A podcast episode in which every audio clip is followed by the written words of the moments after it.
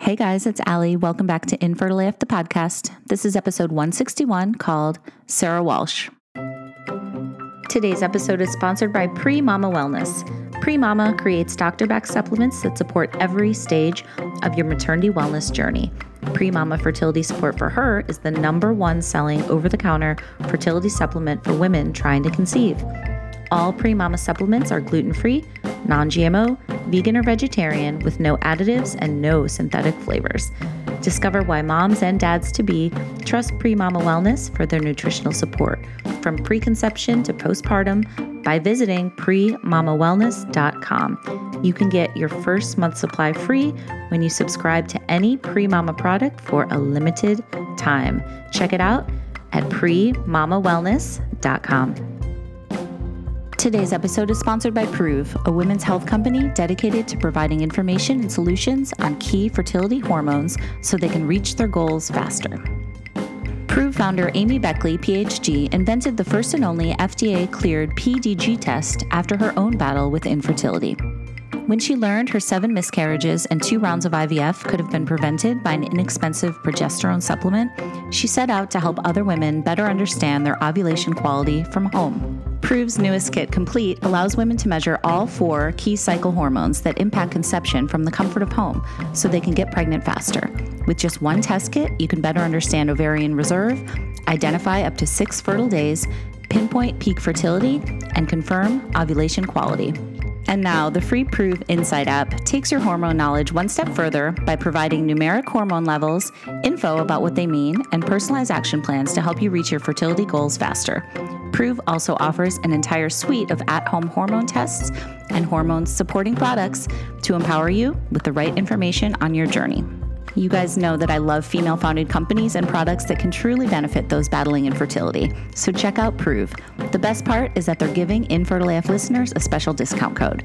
So go to Proov Test, that's P R O O V T E S T dot com, enter the code ALLIE25, and you'll get 25% off your first Proov order of $25 or more.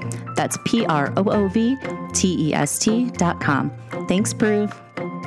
This episode is supported by Receptiva DX. The Receptiva DX test can help couples struggling with unexplained infertility. Getting pregnant isn't easy, as so many of you know. Many couples struggle with infertility, and unexplained infertility can be particularly frustrating. Women facing unsuccessful IVF may not know that endometriosis is the underlying cause, a disease that can impact the success rates of IVF treatments and often has no symptoms. The Receptiva DX test can help identify endometriosis before an embryo transfer, and it has the potential to save women the stress, anxiety, and cost of multiple failed IVF attempts. The good news is, multiple studies show treatment of women with a positive Receptiva DX test improves live birth outcomes by over 50%. Receptiva DX can detect all stages of endometriosis and help women make better decisions in planning for pregnancy. You can learn more at receptivadx.com or download their app, which is also called Receptiva DX. All right, guys, I'm so excited about my guest today, Sarah Walsh who is so entertaining and such a great storyteller. This conversation is really, really great. And it's no surprise because she is an Emmy award winning sportscaster that you probably know from NFL on Fox or the NFL Network. And today we are going to talk about all the things she went through to have her, what she calls her miracle twins, including four miscarriages, working in a male dominated industry that drove her to keep what she was doing a secret her IVF Hail Mary, and so much more. So I love this conversation. I love this woman. Without further ado, this is Sarah's infertility story.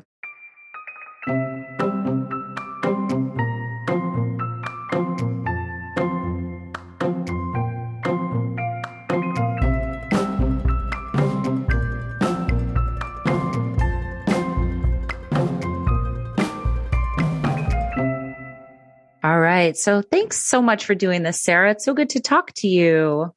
Thank you for having me on. It's um it's been a long time since I've actually spoken about any of this topic in my life. Well, I'm honored to have you and I love on your Instagram in your bio it says Emmy award winning sportscaster and thanks to an IVF Hail Mary mom of miracle twins. And I, that resonated with me because I had an IVF Hail Mary as well. So let's start at the beginning with you. Did you always want to be a mom? I would be lying if I said that I was one of these people that thought about it all the time. Like I mm-hmm. just wasn't, um, I wasn't one of those little girls that grew up playing with dolls. I was an athlete. I was really around like everyone in our neighborhood was, was they were boys. So like I'd play soccer with them. So I wasn't, I didn't have this innate like, oh it's all i've ever wanted to be and and you know to be honest like if, if i said otherwise like i would be lying like it just was not you know mm-hmm. first and foremost in my mind and I wasn't also one of those little girls that dreamed about getting married. And I just, I, I wasn't opposed to any of it. I just kind of thought it was one of those things in the back of my mind, back burner, like that'll happen because that's what happens in life. But it just was never like top of mind for me. I was a college athlete. So, you know, focusing on playing was, you know, everything for the longest time of my life. And then when I was done with college, I had this career thing that I was just, you know, so hardcore pursuing that it didn't really leave time for anything else. And it just, none of that, again, I thought it would happen, but it never made sense to me. And the timing was never right until later in my life when I met my husband. And that obviously changed some things. And, um, you know, I didn't get married till later. I was 35 when I got married. Mm-hmm. And, and so it just, you know, that was the timing of the way that my life worked out. And I think when it comes to, you know, talking about some of the stuff we're going to talk about, like it didn't, so again, I wasn't someone that was like, oh, I'm, I'm can't wait to be a mom. But then when you find out that you can't be, or, you know, I was in a, a pretty dire situation where it didn't look like I can be, like that just hits differently. Right. And all of a sudden it's like, oh my gosh, why didn't I try this sooner? Why didn't I? So it wasn't, it wasn't like the biggest priority in my life. But then when I couldn't have it happen, it became such a devastating situation in my life. Absolutely. I can relate to that so much because I was kind of the same. I didn't grow up always, you know, thinking I would have a lot of kids or even thinking about it at all. I just kind of assumed I would. But then when it wasn't happening, and I've said this before, like there's nothing sadder than wanting a baby and not being able to have one. Like it's just so heartbreaking on so many different levels. Well, because um, you until you get into that situation where you've made the decision that you want one, you don't really like you don't think about it being dis- devastating because I think we also all grow up. And I just, I remember when I was younger, I was thinking, okay, well, if you graduate college at 21, you get married at 22. Again, this is probably like 14 year old me thinking that, right. right.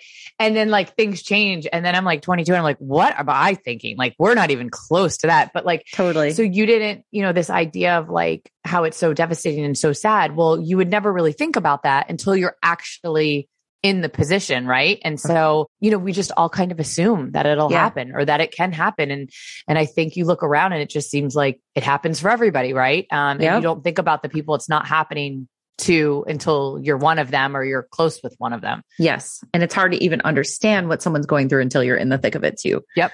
So tell me about meeting your husband, Matt. So we actually met a long, long time ago. I uh, was a local reporter in Nashville, Tennessee. Uh, I was a sports reporter. He was a baseball player for the Vanderbilt baseball team. So he was sort of like their spokesperson that they would trot out to talk to the media a lot because uh-huh. he was a good talker. So we, I had interviewed him a couple times and I just remember at the time, again, because I was very professional and he was also in college and I was not. I just, I liked him. He's really smart and um, he's, he's also easy on the eyes, but he's really smart. And, um, and I just remember thinking if I was in college, that's somebody that would have been a friend of mine. Honestly, yep. like I, I know that sounds like such a lie right now, but I remember saying that to my producer. I'm like, oh, we would have hung out. That's who I would have hung out with. And because I had guy friends and I was sort of in that world and, and it was yeah. nothing more than that. That's all it was. And then it like almost uh, not a decade later, but several, several years down the road, almost like I'm not doing the math right because I never do math right on anything, but maybe like six, seven years later, he's now 28. I was like 34 or something at the time. And I was then on SportsCenter um, mm-hmm. for ESPN, and his college roommate um, back in the day was on SportsCenter because the college roommate went on to be in the big leagues and he was having like a career year. And so he's on and we were doing this interview. And uh, I never assumed that someone remembers me from back in the day, but I'm like, oh, you know, I, I worked in Nashville. I covered you back when I had actually done a feature on this guy. And he was like, oh, yeah, my friend um, Matt Buschmann, who's my husband, he's like, oh, my friend Matt says hi. And I'm like, oh my gosh, tell Matt I love him. Like, he's great. And I meant it like, and like, oh, I love him. He was awesome to deal with. And he's like, no, he like loves you. and, um, and it was like kind of joking, but I'm like, is he joking? Like, I mean, he didn't really love me, but like it was kind of like one of those, hmm, that's interesting. Yeah. Um, and then, and then we got reconnected. So we, we knew people who knew people. And then, so we were reconnected like almost uh, nearly a decade later. And, So um, great. and we knew immediately, but at that point I was old. So then, you know, kidding around and I'm the kind of person that has to find humor in anything. Um, when Same. we were going through all of this, because I think sometimes like if you don't laugh at stuff, like you're going to cry. Right. So I would 100%. make jokes, even going through the IVF stuff. But, um, I was like, you know, if you would have just gotten together with me back in the day, like none of this would have been a problem. Like this is technically your fault because like I'm so old now. you took too and- long. Yeah, you took way too long. Um, but so uh so yeah, that's how we met. We met like long ago and then we're reintroduced. I love that. So, how soon after you guys got married did you start talking about having babies, or was it before you even got married? Um, we got married pretty quick. We got we honestly like we hung out like maybe twice and he's like, we should get married. And I'm Mhm. like, yeah. It was just like one of those things that like everything made sense. And again, I would not recommend this um, if you're 21 years old, but I was, I was older. He was older and I just knew. And I, and again, like, but what's interesting is, is, um, you know, I had dated people and people would be like, do you want to get married? And I'd be like, nah, I just, I don't know. I don't really think about it. And I remember people saying to me, oh, you haven't met the right one. And I was like, well, maybe I just don't want to get married. Like I refuse to think that like, it was because I wasn't maybe with the right person. I was Uh-huh. just like, I just think I'm somebody that doesn't want to get married. And then it's funny because then I meet the right person and immediately like we had hung out twice. He's like, we should get married. And I'm like, yep, that makes sense. And it just like made sense. So Yes. um, after we got married, like again, at that point, I'm like 35, turning 36, I think. And we knew like, we just kind of knew that we, I probably didn't have a long time to delay trying and we didn't Mhm. know how long, you know, that could possibly take. Um, but it's funny because again, I was an athlete. Um, he was an athlete. Like we're in good shape. We take care of Mhm. ourselves, all of those things. And I knew older, older friends of mine. And when I say older, like, I mean, we're talking, this is, everything's relative, right? But, um, Mhm. they were like, yeah, I had a baby at 38. No problem. My, my husband's mother had, um, his sister like in her forties and like, you know, we all, and so we just didn't know. And so pretty quickly, like after we got married, as soon as we started trying, like the first month we tried, I got pregnant and I was like, oh my God, this is easy. Mhm. Um, and then I lost that baby. And so my situation was that I could get pregnant, but I couldn't. The, the eggs were just no good or something would be Mhm. wrong and I would like lose them. so um, sorry. So yeah, and it was it was funny though because again, and it once you're not in that world and you don't know, so literally the first month we tried, I got pregnant and I'm thinking again, this is so easy, right? Like you Mhm. just want to be pregnant and you are. And I think even when I lost the first one, I'm like, okay, well that's common, like that happens. And like you just don't really know Oh until God. you're in that world and you start deep diving on like what the statistics are of getting pregnant at any age, right? Because it Right. has to be like the right time, the right um like literally the right hour, the right it's so much like, harder than things. we've been taught our whole lives. Yeah. And, And- and you start to be like, how does anybody get pregnant on a random one night stand? I mean, it's impossible to get pregnant when you can't get pregnant. Completely. And what you just said about having the one miscarriage, that's how I would, I had four miscarriages between my daughter and my son.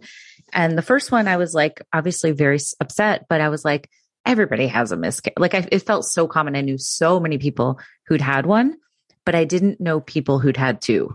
And then when I had the second one, I was like, wait, shit, this is not normal.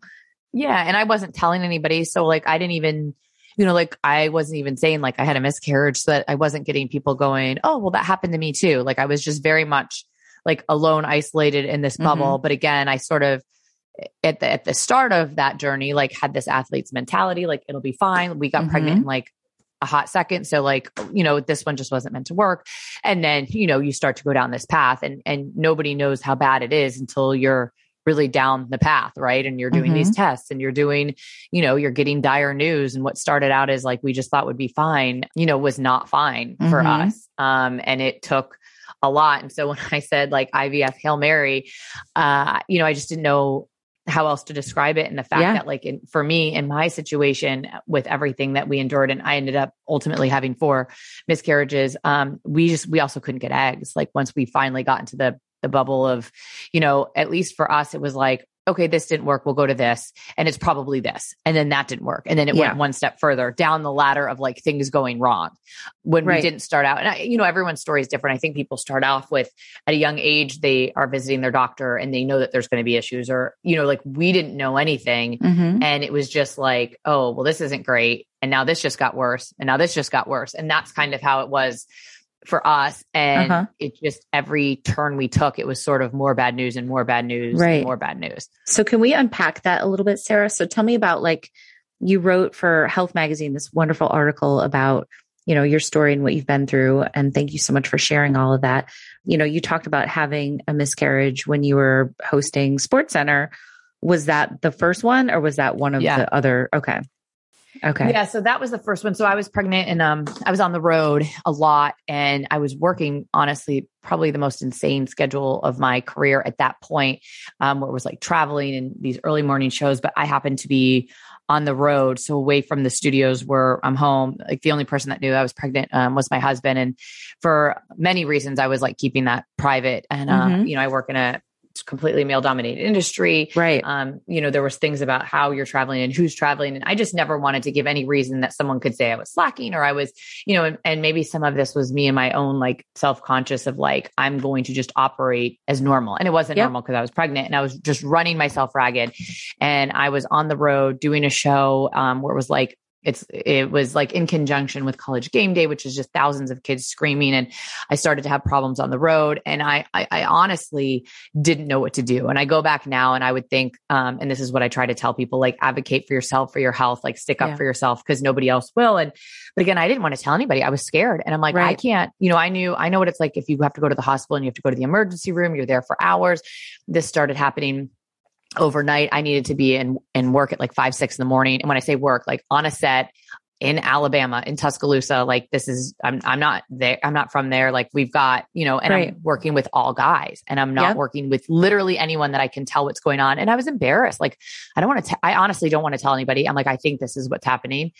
And, Yeah. um, I let You- my husband know and he starts, you know, calling doctors and, you know, somebody knew that something was a little off and they're like, you're going to do this show. And, and in my head, I'm thinking, if I don't show up, like if this show comes on at 9 a.m. or 8 a.m., whenever we came on and I'm not on, um, there's not like a replacement person sitting like in the sitting in the wings in Tuscaloosa. Like we traveled like our show there.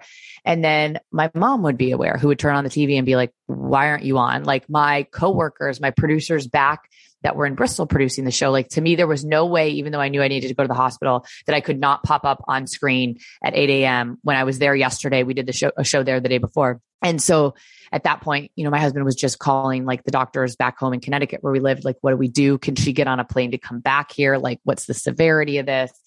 And it was just a disaster because I was doing this while I'm on TV and I didn't, you know, I, and this, this will just show you where I was at. I was literally like, I had a plane ticket to get back in Tuscaloosa to uh, Hartford, Connecticut, not a lot of directs. And so, Mhm. um, you know, I had a very small window from the time the show ended to getting to an airport that again was this tiny little airport to get me to another airport to get me home, all these things. And in my head, I'm like, if I don't get on that plane, am I going to have to pay for some insane plane ticket back? Right. Like if I'm in the hospital for two days, like I, Right. and again, it, saying that out loud, you're like, you shouldn't have been worried about that. No, But it makes these sense were the though. things that were going through my head of like, I got to get on this plane and I got to get back. And if I'm losing this baby, like I don't want to lose it. I don't want to be here alone in a hospital in Tuscaloosa by myself. 100%.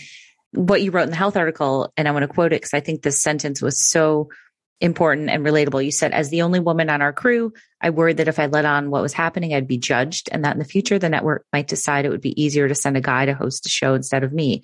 So I stuck it out. And I love that you said that because I think that so many women have gone through something like that where like they can't let on or they're worried they're going to risk something. And so I just, I thought that was really great that you said that. Yeah. Well, like in a situation where it's very subjective of like, I can pick this person, like, or I can pick like, uh, oh, Sarah's going through something medically. Like, we don't want to risk her on the road or like, right. I, um, so that all of these things were like in my mind. And I was very, from the time I started there, being like, I don't ever want to be a problem. I don't ever want to like Right. cause anybody issues. Like, I will show, you know, like I'm the kind of person that will show up to work like sick and like and Mhm. now in this COVID era, like you're Right. told not I know to what you this, mean, though. Back Yeah. in the day, like, yeah, like I would show up with no voice. I like, um, Right. You work really one hard. time before a show and they're like, you have to go to, to the hospital. I was with like the makeup, I was with the makeup girls in the makeup room. And I'm like, no, nobody say anything. Like, I'm going to get through this. Like, I would just, and I think some of that was like me being an athlete, like you just play through it. But especially something so personal, like nobody in my family knew. So like, I didn't want to go to somebody and be like, hey, I, some guy and be like, hey, this is what's going on. This is embarrassing. Like, yeah. so it was all of that. I get it. And I um, it. And I just got back to, and it's funny when I've even shared that, I've gotten so many messages from women everywhere, right? So it doesn't have to just be like in a sports related field that mm-hmm. I was like women in law firms, women in, mm-hmm. you know, like, I, I, mean, it doesn't, it's not just, it's not only me. And I know that now, but yep. when you're in it, and again, and I'd never been pregnant before either. So I don't right. know what's going on. Like, I don't know how I'm handling anything. I did know I was running myself ragged. So then in the back of my mind, I'm like, I'm an idiot because like I did this, right? And so yeah, so Again, I really ended common, up, yeah, yeah, I ended up getting back um on a plane and getting back. Even the doctors were like, "We don't know if you should fly," and it was just like it was terrible and it was awful uh. and. Uh, got picked up at the airport, went straight to the hospital, and and it was like really hard for me. And it was really hard work wise. And um, when I went back to work, like then the first thing that was said to me when I walked in, so this happened in Tuscaloosa. I walked into work and they go, "Hey, you're going to Tuscaloosa next weekend," and I was like, what? And like that never happens. Like you never go to the same place twice. Like you never, in my whole career, that's never happened. Like you don't get usually assigned to the same game, the thing that just happened. And I literally was like, what? And they're like, you're going back to Tuscaloosa next weekend. And in my head, I was just like, I cannot go back there. Like Mm-mm. this just happened to me there. And I had to go back. And like uh, that was like traumatizing. So, so it was like triggering, traumatizing. Yeah. Like in a lot of different ways. And so literally the next thing out, I'm back sitting on a set in Tuscaloosa, and all I could think of is I was like, I was here two weeks ago, and like I was pregnant when I showed up here, and I'm not like same plane ride back, same. Oh, it was just so like sorry, yeah, and hard. it was just like a lot, and I think I never even really processed being sad because I was like shell shocked from just everything that went mm-hmm. on. I mean, I like you know had emailed my boss from the hospital that night and didn't hear back, and I was just like, and I was like, is that mm-hmm. normal? Like, is that like I just felt like it kind of made me be like, hey, this is nothing. Like what happened to you is nothing. It doesn't matter. And like you need to get over it because like it doesn't even matter. Just go back to Tuscaloosa. And like I think it really messed with me mind wise because then I would see these other women that are like, I'm so sad and people that are supportive. And I'm like, I didn't have any of that. Like mm-hmm. it was like, get out there, do the show, go back yep. to work. Like, yep. and I think in some ways I never, it altered, I'll say this, it definitely altered how I handled anything from there. And I think it was not healthy at all the way I handled things because it was like this very much like suck it up. It's not even a worth a response of, Hey, I'm sorry that happened to you or mm. how the heck did you get through the show today? We're so sorry. None of that. And it altered. So then when I got pregnant again, like there was no way I was going to tell anybody anything. Right. Um, and then when I lost the babies again, there was no way I was going to say anything. And so, right. You know, for oh, people God. that have had a D&C, like one of the miscarriages, it was like a full on procedure and I was in the hospital and like, I went to work the next day and they're like, you know, you should be out all week. And I'm like, I can't be out all week because I can't tell them why I'm out all week because I don't want to be like, you know, and then I felt like I turned into this girl that like, I definitely didn't want to be like, well, I'm the one that's having miscarriages and like, yeah. Um, so I think that that on top, like all of this stuff at base level is hard.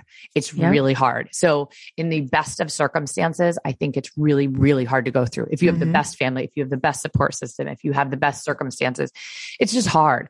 And then everyone else has the things that like pile on and make it harder. And I do think because of what I was doing and because of my own like pride of like, I'm not going to let anybody know, I think I made it significantly harder on myself. Um, Absolutely. Um, mentally. And I try to tell people like, Hey, do what's best for you. If what's best for you is telling people and saying like, Hey, I got to be off tomorrow because I got to go to this IVF thing and I just do it. Mm-hmm. Um, I never did what was best for me in any mm-hmm. of the mm-hmm. situations. And mm-hmm. it wasn't it wasn't like, hey, you're strong. Like in some ways, I'm like, hey, you're really stupid for handling it that way. But I didn't know. And so right. I'll cut myself slack on that. But like I always tell anybody, like, do what's best for you. And if if it's best for you to just be like, hey, I'm gonna lay in bed all day today and that's all I got. Like do yep. that. Yep. Absolutely. And I wish I could tell myself to go back and be a little more selfish and like the handling of it for myself because I didn't do that. Right, right. Oh my gosh, that makes so much sense to me and no judgment at all for what how you handled it and what you did. That's what you had to do in that moment. Exactly. But you know um, what's funny? I think too that we internally feel like people are going to judge us maybe worse than they are. Mm-hmm. And I I just felt like everyone was like looking at me and I didn't want to say what's going on. And I've learned through all of this that like if you're just honest, like how someone judges you, like that's on them. Like I do remember mm-hmm. sitting, like when I was getting mic'd up that first time with the miscarriage, um, I was with an, uh, a male anchor who was not the normal person I was with. And if I was with my normal guy, maybe that would have gone differently. So as someone I'd never even worked with before. Mm-hmm. And I, he just wrote on a piece of paper, like, are you okay? Oh. And I just said, not really. But I didn't say anything else because in my mind, I don't want to. This is like my thinking. I was like, I don't want to make him uncomfortable. This isn't his fault. He doesn't know anything that's going on. And I don't know this person. So we're not even friends. Like we don't, we just had never worked, our paths had not crossed together. Right. And, um, I like if I lean over and go, Hey, I think I'm having a miscarriage. Like that's like really heavy to put on somebody that yeah. like doesn't even know me. So I knew I couldn't do that. And so, and I, so I wouldn't suggest doing that. I think even knowing what I know now, I wouldn't do that. But I think definitely think there's times like I could have told producers, even male producers of mine, because like what I've come to learn is like they have wives and the the I did end up telling the male co-anchor of mine, who was my normal co-anchor, who wasn't there that day, what had happened, and he was horrified. And he's like, "This has happened to me. Um, this has happened in my family." And like mm. I, and I just remember being like, "Oh, like it's you know like it." He, he was very sympathetic to me, and he was mm-hmm. very like he was actually wonderful to me. Um, but that was like the one person I felt comfortable like saying anything to. And I think more often than not, people want to like help you, right? If they can. And that's another thing I learned, you know, like I just took everything upon myself, but mm-hmm. I think people really truly would help. And I would like to believe that people really are good and, you know, want to help people through tough times. But if you don't let them know, they can't help. Right. Absolutely. So just going back to the chronology of your story. So you'd had, you'd done IUIs for the second and third pregnancies, right? That both ended miscarriage, sadly. Um, what then was it at that point that you guys decided to move on to IVF?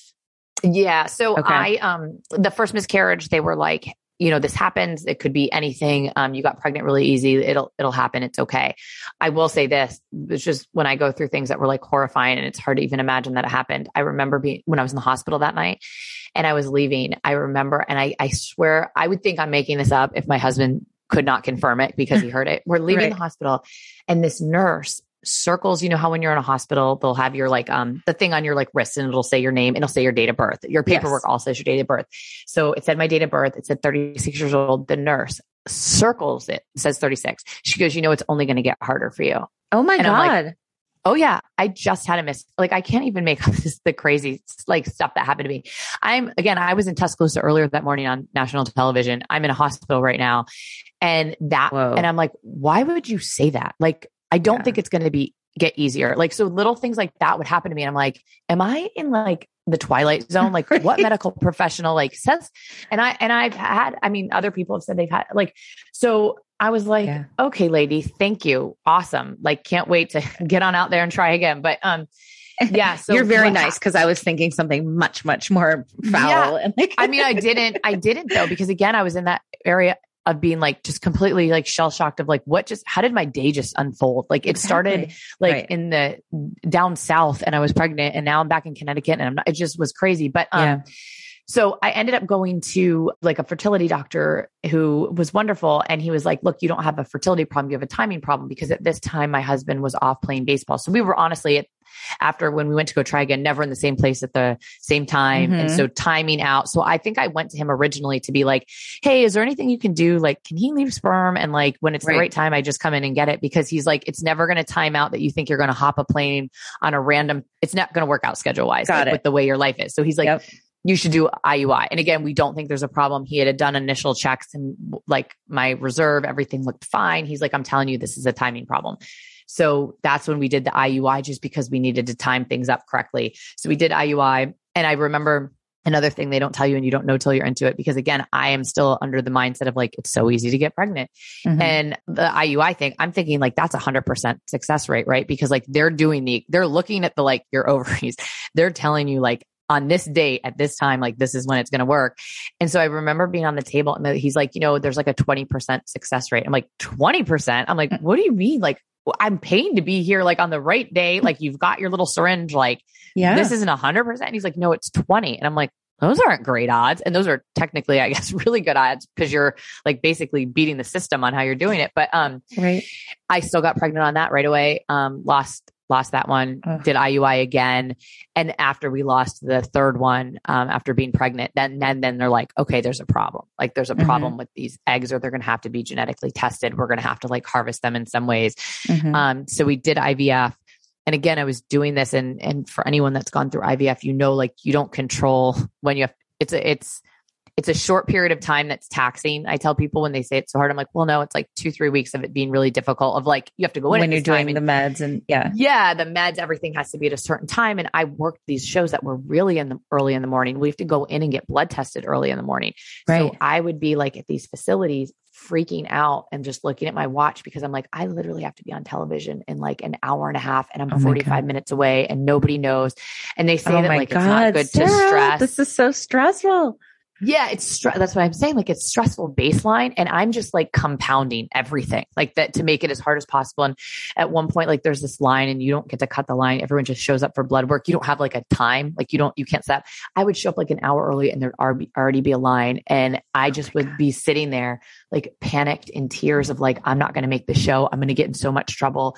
So I just like just completely like piled on stress in every way possible. But Yeah. our first IVF thing. And then of course, this is another like I don't I don't know, I just have the worst luck in some senses, but um I had committed to host this event in New York City and I'm like, okay, well I just can't have my retrieval fall on this day and you can't control that, right? Right. And I had, right. I had committed to it way out. Of course it falls on this day. So then I'm Oh like, you know, they somewhat sedate you a little bit. And I go, Hey, what um has anybody does anybody like go after you have this retrieval and like host something because now i've been like under drugs and stuff and they're like yeah i wouldn't do that i go well will i be able to read off the prompter tonight and like my doctor was actually really cool he's like I, he was like, I wouldn't recommend it, but if you think you can do it, and I'm like, yeah, I'm going to do it. oh but my it was God. just like the worst timing. So I Did you do I- it? Oh yeah, oh yeah. And um, shit. and I'm going to be honest, they're like, you know, don't mix any kind of alcohol. But like, so I'm in New York City. It was at the Plaza Hotel. So it was Mhm. like this fancy thing. And I, again, I'm so embarrassed. Like, I can't call these people that I had planned months in advance and go, Yeah. Hey, so this is random. Uh, I just found out they're going to pull some eggs out tomorrow, Right. which is the day of your event. So I, I don't want to tell anybody what's going on in my life in that sense. And I'm, and again, I'm like embarrassed and Yeah. I shouldn't have been, but I was. And so I'm like, I got to do it. like halfway through, I'm like, just give me a glass of wine. Like I've had a long day. Like I've deserved this. Like what's the worst that's going to happen to me now? They got these eggs out. So Right. I like, again, don't do as I say, but I was like, I've earned this. And I like had a glass. My husband's like, you're going to be okay? I'm like, yeah, just give me the wine. I don't care at this point. But, um, they, it was successful Amazing. in that, um, I had got 11 eggs out. And again, having never done it before, I think like, God, it should be some more. It should be whatever. Right. He's like, 11's good. I wish it was more. Well, by the next day, it was down to five. And by Yep. the next day, I was down to two. yeah. So this Wait, how did the event IVF. go though? The event was, Was it great. Nobody was had great? any idea. Nobody had any idea. Um, See, you're such a funny- professional. What is funny about it, actually, like looking back and laughing, there's pictures of us dressed up from that night. And I know that that was the night, like I have twins. That was the night that those twins were like, I I guess you wouldn't say brought into the world, but became an egg or something. Like oh became, oh my God. they were harvested that day. So I'm like, look what I did on the day that you guys That's were amazing. I mean, I can so we- hands down say that you are the first person I've interviewed who has had a retrieval and then hosted an event at the Plaza Hotel that same night. that, that puts me in a small minority. I would, I hope for everybody else's case So, And like even funnier about that is I used our ESPN makeup team that day. So I was down like 45 minutes away. I went back to Connecticut. So they had no idea. I'm sitting in the chair, like falling asleep. And I had the like, um, you know, like when you get, uh, IVs taken out and there's the, uh, like, cotton ball with like Right, right. my arm was taped up from having IVs in. So I have like a jacket over that and they're like, what happened to you? I'm like, oh, nothing. And then I'm like kind of like passing out in the makeup chair. Anyway, I got through it and um and I looked pretty good for like nobody had any idea. I was like Oh in like a procedure center like an hour before I was in that makeup room. But Amazing. um so we got two. We ultimately only got two and I was really bummed by that, but I was like, you know what? Let's do another round. Let's go do another round right away because I Mhm. want to get this I want to get the ball rolling. Like now we're into we're several miscarriages Right. deep. so you made two embryos. We made Is two embryos. Got it. Okay. Yeah. And to just backtrack, I had gotten pregnant again after the first miscarriage, which was devastating, lost that really quickly. And then um, through another IUI, I got to be like three months. So we had gone. We had gone, we had seen it, all this stuff. Um, and it was another football season. And I was like on the road and they're like, it's not going to work. And I had to get on the road and do a show and call my husband who lived on the other side of the country because he was playing baseball. And it was again, just like devastating. I think going like in front of the camera when this is going on and acting like nothing.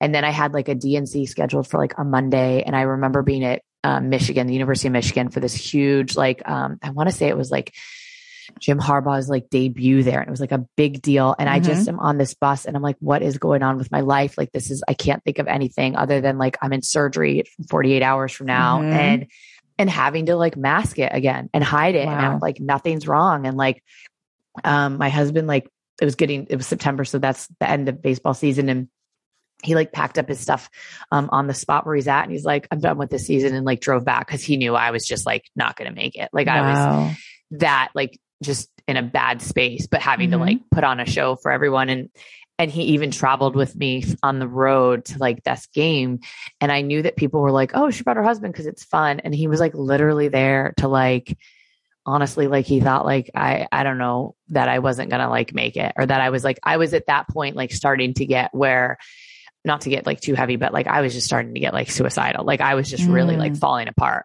yeah um because so it had been three times and it had been like faking stuff in front of everyone and yep. and I just knew like I just couldn't do it anymore. I like couldn't do another surgery. I couldn't do anything.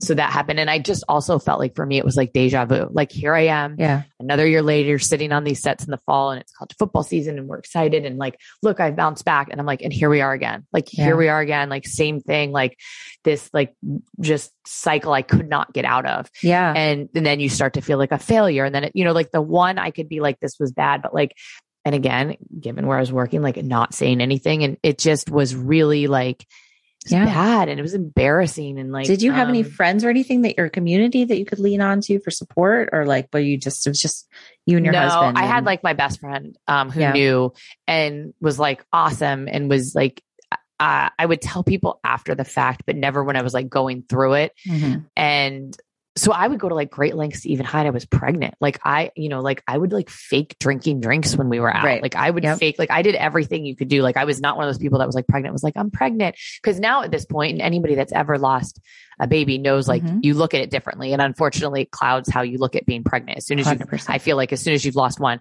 and if you are lucky enough to like that never happens to you, it doesn't really enter your mind, right? You're like, right. I'm pregnant. It's great. I'm in this like great bubble of like happiness. And it's not until you like go through like, hey, this can be taken away at like any sonogram appointment, uh-huh. right? Like you just I was never going to view any pregnancy the same after even the first one, right? Like it was just a very cautious thing for me. So Definitely. we had gone through like the terrible, devastating losses again. And, um, and I was literally just falling apart at that point. And then when we went from like 11 to five to two within like a 48 hour span of just having two healthy embryos. And when you look at the statistics, they will say that you need more than two to result in a pregnancy. Um, again, the odds were like low. So we were like, let's do another round we do another round halfway through the round, which uh, everyone that probably listens to this knows it's really expensive. Mm-hmm. Um, it's really demoralizing, even you know financially. Like I would look around these rooms and they're filled with women, and I'm like, how's everyone paying for this?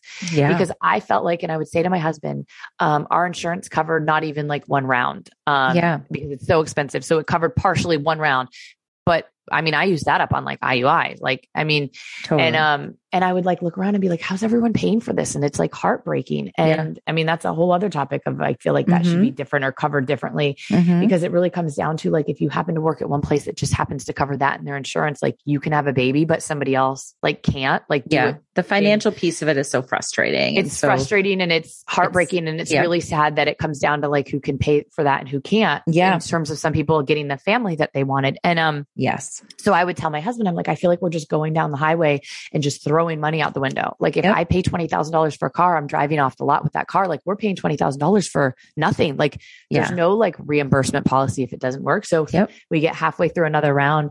Um, they have to call and say, Hey, like it's not working. Like we can't even do a retrieval. It doesn't work. So now we just, in my mind, I'm like, we just wasted all this money on all oh these meds. God. And and they're like but maybe it's because you know you did it right after your last round so we wait again and and then it's this whole mind thing and i would not put those two in because i'm like we're not going we're not going to go and just waste those 2 mm-hmm. We're going to do it again and try to bank some. And we go and do it again. And I had switched doctors to be closer to try to alleviate some of the stress because I was going somewhere far away. Mm-hmm. And that was sort of a whole disaster. And it just wasn't a good fit, which I tell people too. Like if something doesn't seem like a good fit to you, like mm-hmm. advocate for yourself. Cause yes. I, like there was just so many times I just didn't advocate for myself. I just kind of took what someone was saying to me and would just kind of just felt like I got steamrolled. And the next time I went through another round of it, we get halfway through and there's like, there's like no eggs. There's like one. And I'm like, can you pull the one out? And they're like, nah, it wouldn't be worth it. And so we just went through another round of like not getting it. And at that point, they were like, there's nothing more we can do. Like, we just don't think we can get any more. And it's just another round of like devastating Ugh, news of me yep. having to call my husband because I'm like, at this point, it's been so many bad things over the course of probably three years straight Mhm. of this that I'm like, I just don't think I can mentally handle putting those two eggs in and Mhm. getting the news that like this is it. Because as long as there were two on ice somewhere, to me, I was like, there is a small sliver of hope. Um, Yeah. and it's not great, but there's a small sliver, and I just didn't want to like ruin that small sliver of hope. Yeah, of course. That makes sense. You don't want to get rid of that sliver of hope. Yeah, at least it was have? What are you out there. But with? as soon Right. as I put that in, and Right. you know, and a couple days later, they can call you and say it didn't work. Like I'm like, I just, I don't know where I'd go, and I just was guilt ridden, like guilt ridden about that. I was like that. I was the reason, like my husband wouldn't be a dad. Mhm. Um, when he had talked about how important it was to be a dad, and then he would try to obviously say the right things, and he'd say, you know, like that's not everything, and we can have these lives. And I felt like I was letting my parents down because they couldn't be grandparents, and just like such intense guilt that like yeah. no matter what anybody said to make me feel better, it wasn't going to make me feel better. And then Yep. I finally, I finally only put them in because the doctor, my original doctor who I loved, uh, had to have rotator cuff surgery. Again, this is where like there's so many weird things in life, right? That like that circumstances that don't that impact you that shouldn't impact you. But he right. called me one day and he's like, and this is how great he was because he had a million patients. But he called me one day, he's like, I have to have rotator cuff surgery and I'm going to be out for a while. And he's like, I think you should put these in. And I'm like, yeah, I don't want to do that. And he was like, Sara, he's like, what if they both work? And I'm like, eh, he goes, would you be done doing this stuff? And I said, well, of course I would. Like, well, I can't even have a kid. Like, I would love to have two. Like, why not? And he was like, let's just put him in. And I Oh still didn't God. want to do it. And he's like, yeah. there was it was to a point where he's like friday's the last day that i can like put him in this is going to be my last day on this friday like if you don't come in and so we did it and i remember that morning being like uh i just remember they, we had all problems that morning like they couldn't even get something with my uterus they couldn't it just was like things were getting delayed i'm like this isn't even going right but he finally comes in and he does it um, my husband's not there he's across the country so again i was Oh, like doing all this alone and I was like, "Do you think you did a good job?" And he's like, "Yeah, I think I did a great job." And he was just so he was. I love that he was so funny. invested in your case. He you really know? was, and he was so funny, and he had such a good sense of humor that it's what I needed. Like very sarcastic, and um, and he's so great. But it's like it was. It worked for me. Like it probably wouldn't work for everybody, and I'm sure he's different to other people. But I was like, I don't know. I'm like, you you only have one arm that's working right now. Do you think you handled this right? And he's like, Yeah. He's like, I think I killed it. And I like, I mean, that's a poor choice of words. He's like, I crushed it, right? Like, Right. he's, and he was like so funny about it. And then sure enough, I had to call him or the nurse called because now he's off. Like he's off on medical leave having his surgery. Right. He's like out See, of loop. So, So wait, his just to b- bring everybody up to like, so you did your, your transfer with these two Yes. embryos, the only two embryos that you have. Yes. And Okay. they couldn't get more. And they were Right. like, basically like, we can't get more. Right. And then I will say, like, I blew off the blood tests, like when you're supposed to go to them to get tested. Cause I was like, I can't do it. Like, and you're giving yourself what? After like the- the, two week wait, you didn't do it? No, no, no. And I would be, Oh I remember being on TV and seeing like looking down and the phone was ringing like on silent of like the calls from the clinic. And they're like, you didn't show up for your scheduled appointment today because I was like just petrified. Like I was like, I cannot, I was like, Amazing. I literally cannot take any more bad news. I just so you weren't do it. testing at home either? Like No, you didn't I do any eventually- tests? Eventually a girlfriend of mine's like, I never go in and let them tell me the result. Like Yeah. I go, I go do it myself first, which I Right. didn't even, I don't know why I didn't think of that. And I'm like, yeah. And so, but then I bought the test and they sat under the sink and I couldn't do it. And this, by the way, this didn't go on for like months. This just went on past the, The like two weeks. testing that they whatever, would, yes, yeah. past the two weeks. But you're giving yourself shots. So I'm like, am I supposed to still be giving myself these shots that like, Oh, um, right. make your chances like whatever it's doing, Right. Like progesterone or whatever Yes, you're on. yeah. Yeah. So I'm like, am I just giving myself these like fake shots I don't need because I'm not pregnant? And I just remember probably the most scared I've ever been in my whole life is when I finally went and like peed on the stick and it's like a whatever it takes, like two minutes or whatever, walking around the house because I'm like, I'm gonna have a heart attack. Like I Mhm. can't, I just can't like this all these last three years, it like all boiled down to this. And then I got like a positive line. But again, for me, it was great. It was awesome. But like not for a second did I celebrate Mm-hmm. and not for a second honestly did i think that it was still going to work because all i knew is loss like all i knew is being pregnant and it doesn't result in a baby Yep. so i didn't and i think looking back now um, so not only did it work but it was uh, twins um, so they both worked Wow. and i only you know obviously had those two eggs and so to only have two embryos and to have them both work is pretty rare and pretty spectacular and awesome and um, i'm so fortunate for that but I never allowed myself to even enjoy. So we Yeah. told no one. We didn't get I it. hid my pregnancy on TV. We How long did you hide it? Almost the whole way. So if Oh you were God. in the studio with me, you knew I was pregnant at the end. Mhm, mhm. But if on TV, I would put a computer in front of me. I would Mhm. put a, I would hold my scripts in a funny way. Uh, and it was funny because my doctor, who's great, uh, he was like, how long do you think you're going to hide this? And I'm like, the whole way. And my husband was even like, look, I support you. he's like, I don't think you're going to, he's like, if I thought you could pull it off the whole time, he's like, I would tell you to pull it off. He's like, what do you think you're going to do? But I actually almost did. And there's pictures. If you saw me from the side, you're like, wow, she's really pregnant. But if I had the right outfit on and the Mhm. camera shooting me straight on, like you did not know. oh my um, God. You know get- your angles. I knew my, I knew my angles. right. Um, and I, but I never allowed myself to have the happiness. And now having two healthy kids, I'm like, I'm like, I wish I had a baby shower. I wish I right. had Well, that's another thing I think so many anything. so many people can, can relate to. As you wrote, you know, I vowed not to celebrate anything until they were here. No announcement, no baby shower, not even a nursery until they arrived. And I think that Yeah. that's really common with pregnancy after loss. You know, it's it's scary as fuck. It, yeah. And like, I just, we didn't set up cribs. We had nothing. We had, literally Mm-hmm. had nothing. Cause I'm like, you know what? I would rather be in this panic situation of like, holy crap, we have two kids and we don't have anything. Let's run out to the store and buy stuff for kids Mhm. than have to. I mean, I was in that position like the very first time around when I had Mhm. Told a couple people, actually, it wasn't the first time, it was probably the second or third time.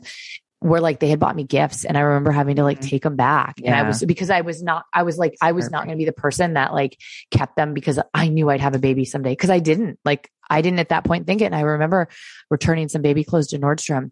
And I remember the lady, and it's not her fault, but she's like, um, was there anything wrong with these? Did these not work out? And I'm like, no, the baby didn't work out. Like it's what I wanted to say, Oh. but I would have never made somebody feel uncomfortable in that way. But like, that's so hard, right? Like, I'm like, no, there's nothing wrong with them. There's something wrong with me. Like, Yes. and so Oh. I just could not like, I would be like, please don't get me anything. Please don't like, I just, I wish I had had those moments now, right. but I didn't I don't even have like the pictures from being like pregnant. We have nothing. Um, yeah. Yep. and I wish we did. And I like tell people that too, you know, like if you are so fortunate that you get to be pregnant again, I'm not saying like on day one, like you're shouting it to the world, but like allow yourself a little bit of happiness. And my husband would always be Mhm. like, you know, you're just stressing about it, but what if it works out?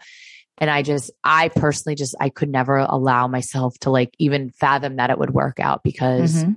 it didn't work out so many times. Yep. I totally understand. So tell me what happened on January 30th, 2017.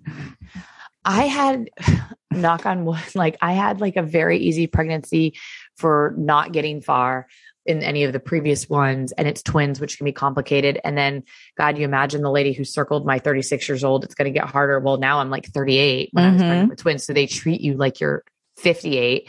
And I don't, I've just had this conversation with a girlfriend recently. This idea of like advanced maternal age, people are having babies older.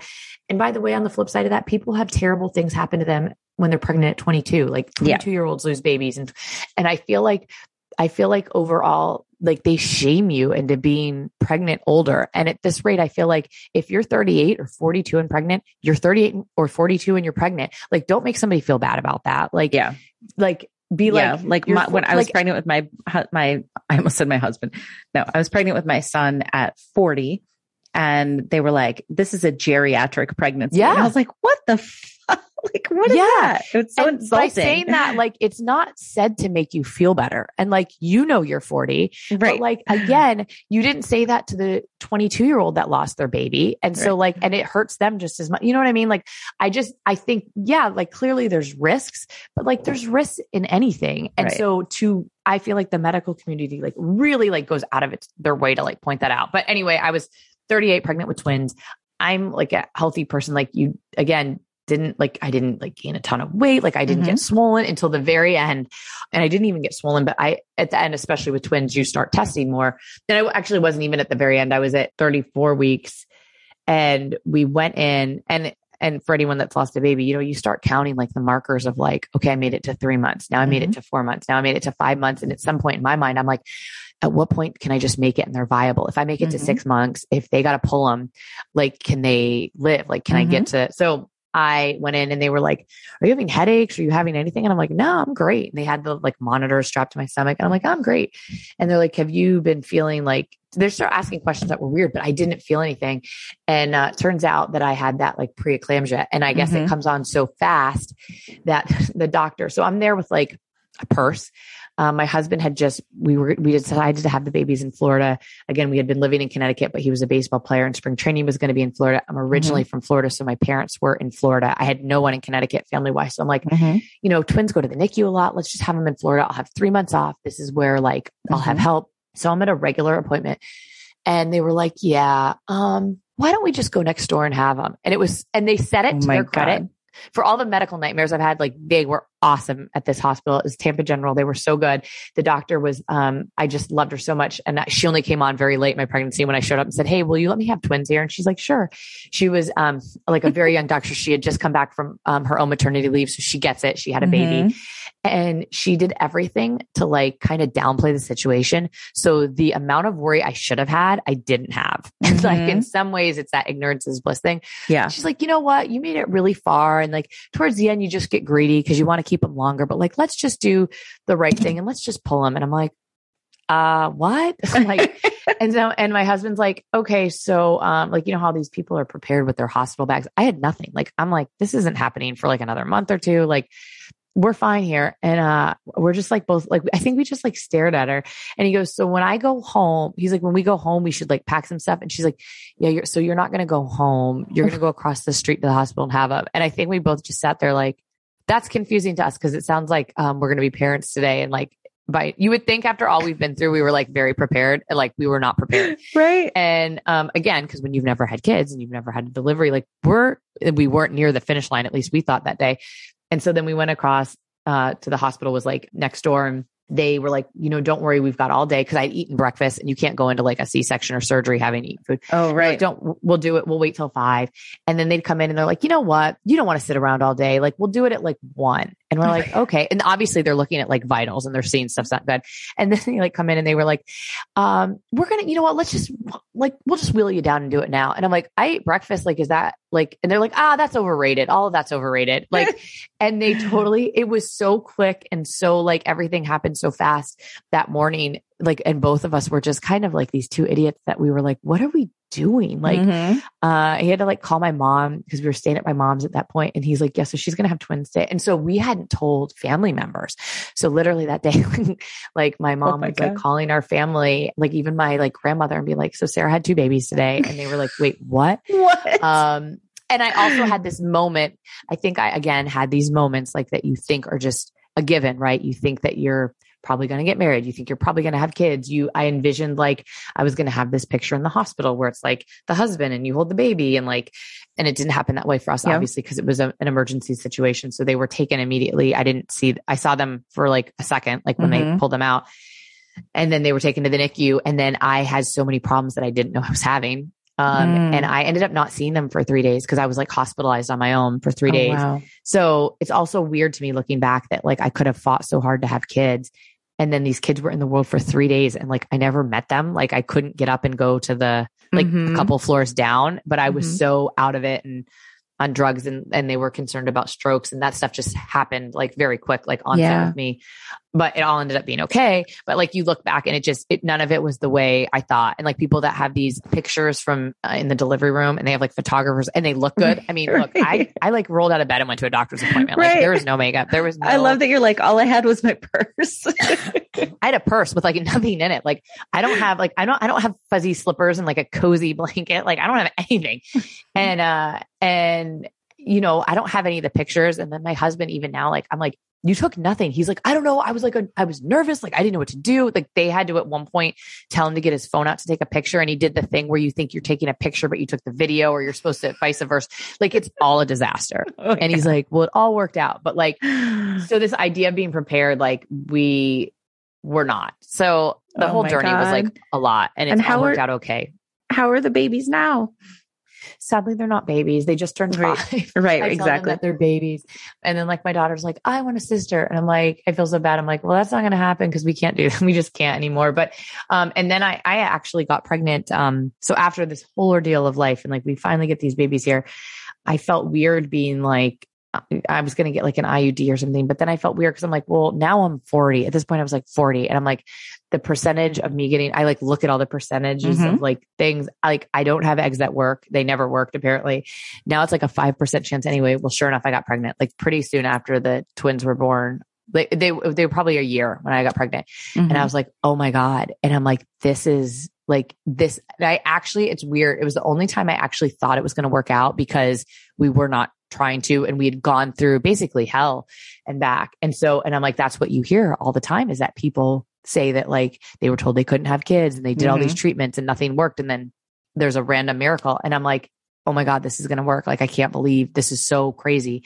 And then, of course, like I lost that one too. And then after Mhm. that, they were like, you really shouldn't be like, take any chance that you could get pregnant again. So that was the end of it. But I clearly know that I am so fortunate. And it is insane to me hearing people's stories to this day that those two even worked. And I try to tell people that as bad as things are, and I realize I can say this from the place I'm in now, as bad as things are, like it's like one call can change your life, right? And and I mean, I was when I say in bad shape, like bad shape mentally, Mhm. like not good, like probably Mhm. should have been in a psychiatrist, bad shape, and Mhm.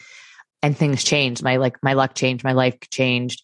It worked out, and I know that that is easy to say when you're in a position that you're past it Mhm. uh, and something that I definitely couldn't see when I was in it. And so, like, all I say to people is, is like, I was there, like, Mhm. I was in that bad space, and I know what that's like, and it's really hard.